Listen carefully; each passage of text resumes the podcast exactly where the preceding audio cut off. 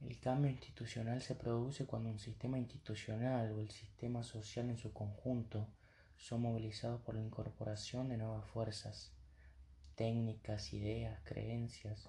Ello crea un problema y según sea la solución que se le dé, será la suerte de la institución afectada por la intervinculación que existe entre los distintos planos de la vida social el de la sociedad toda. Se trata de un problema complejo porque mientras algunos sectores, mayoritarios o minoritarios, presionan para la transformación, siempre hay sectores interesados en la preservación del status quo. Siempre hay sectores conservadores que se benefician con el sistema viejo. Estos procesos de cambio pueden producirse de modos diferentes.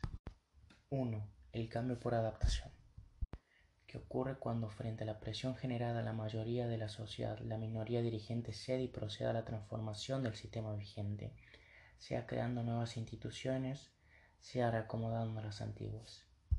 Ejemplos, las reformas electorales inglesas, que fueron ampliando progresivamente el derecho de sufragio, haciéndolo extensivo a capas cada vez más bajas, desde 1832, en el que se dio la primera ampliación, hasta 1918, en el que se otorgó el voto universal masculino.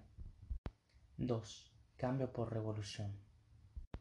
¿Qué ocurre cuando la rigidez de las antiguas instituciones y las fuerzas sociales llevan a que la minoría dirigente que monopoliza el poder rechace las exigencias del sector progresista?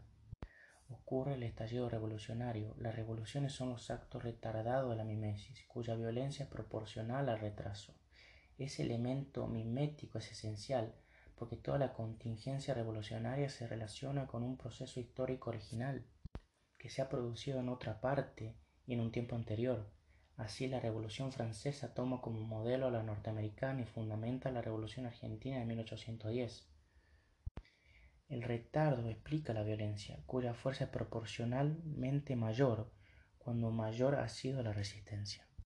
3. La perversión social, que implica la preservación del status quo por la represión y la violencia. Hay perversión cuando la resistencia institucional, por un lado, y la debilidad del acto mimético que está en la base de la revolución por el otro, hace que las antiguas instituciones persistan, pero con un funcionamiento rígido y un sentido totalmente diferente en relación al que tuvieron quienes impulsaron su creación.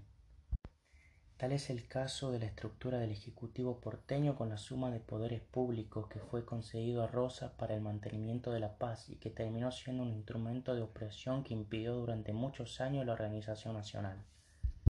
La gobernación con poderes ampliados era usada así para unos fines distintos a aquellos que indujeron a su creación. Los efectos de cambio institucional pueden ser de tres tipos según Toynbee. 1. Si se da un cambio por adaptación, o sea pacífico y progresivo, el resultado es el bienestar de la sociedad, cuyo crecimiento continuado se asegura preservándola de las situaciones de violencia.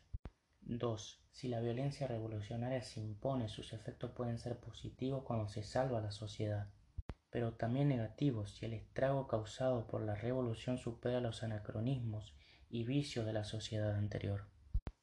3. Si se llega a la perversión institucional, entonces la discolocación de la estructura social puede ser tan grave que resulte virtualmente imposible evitar el colapso. Por ejemplo, la estructura institucional de la polis terminó llevando a la guerra del Peloponeso, perversión social que produjo el colapso de la civilización helénica.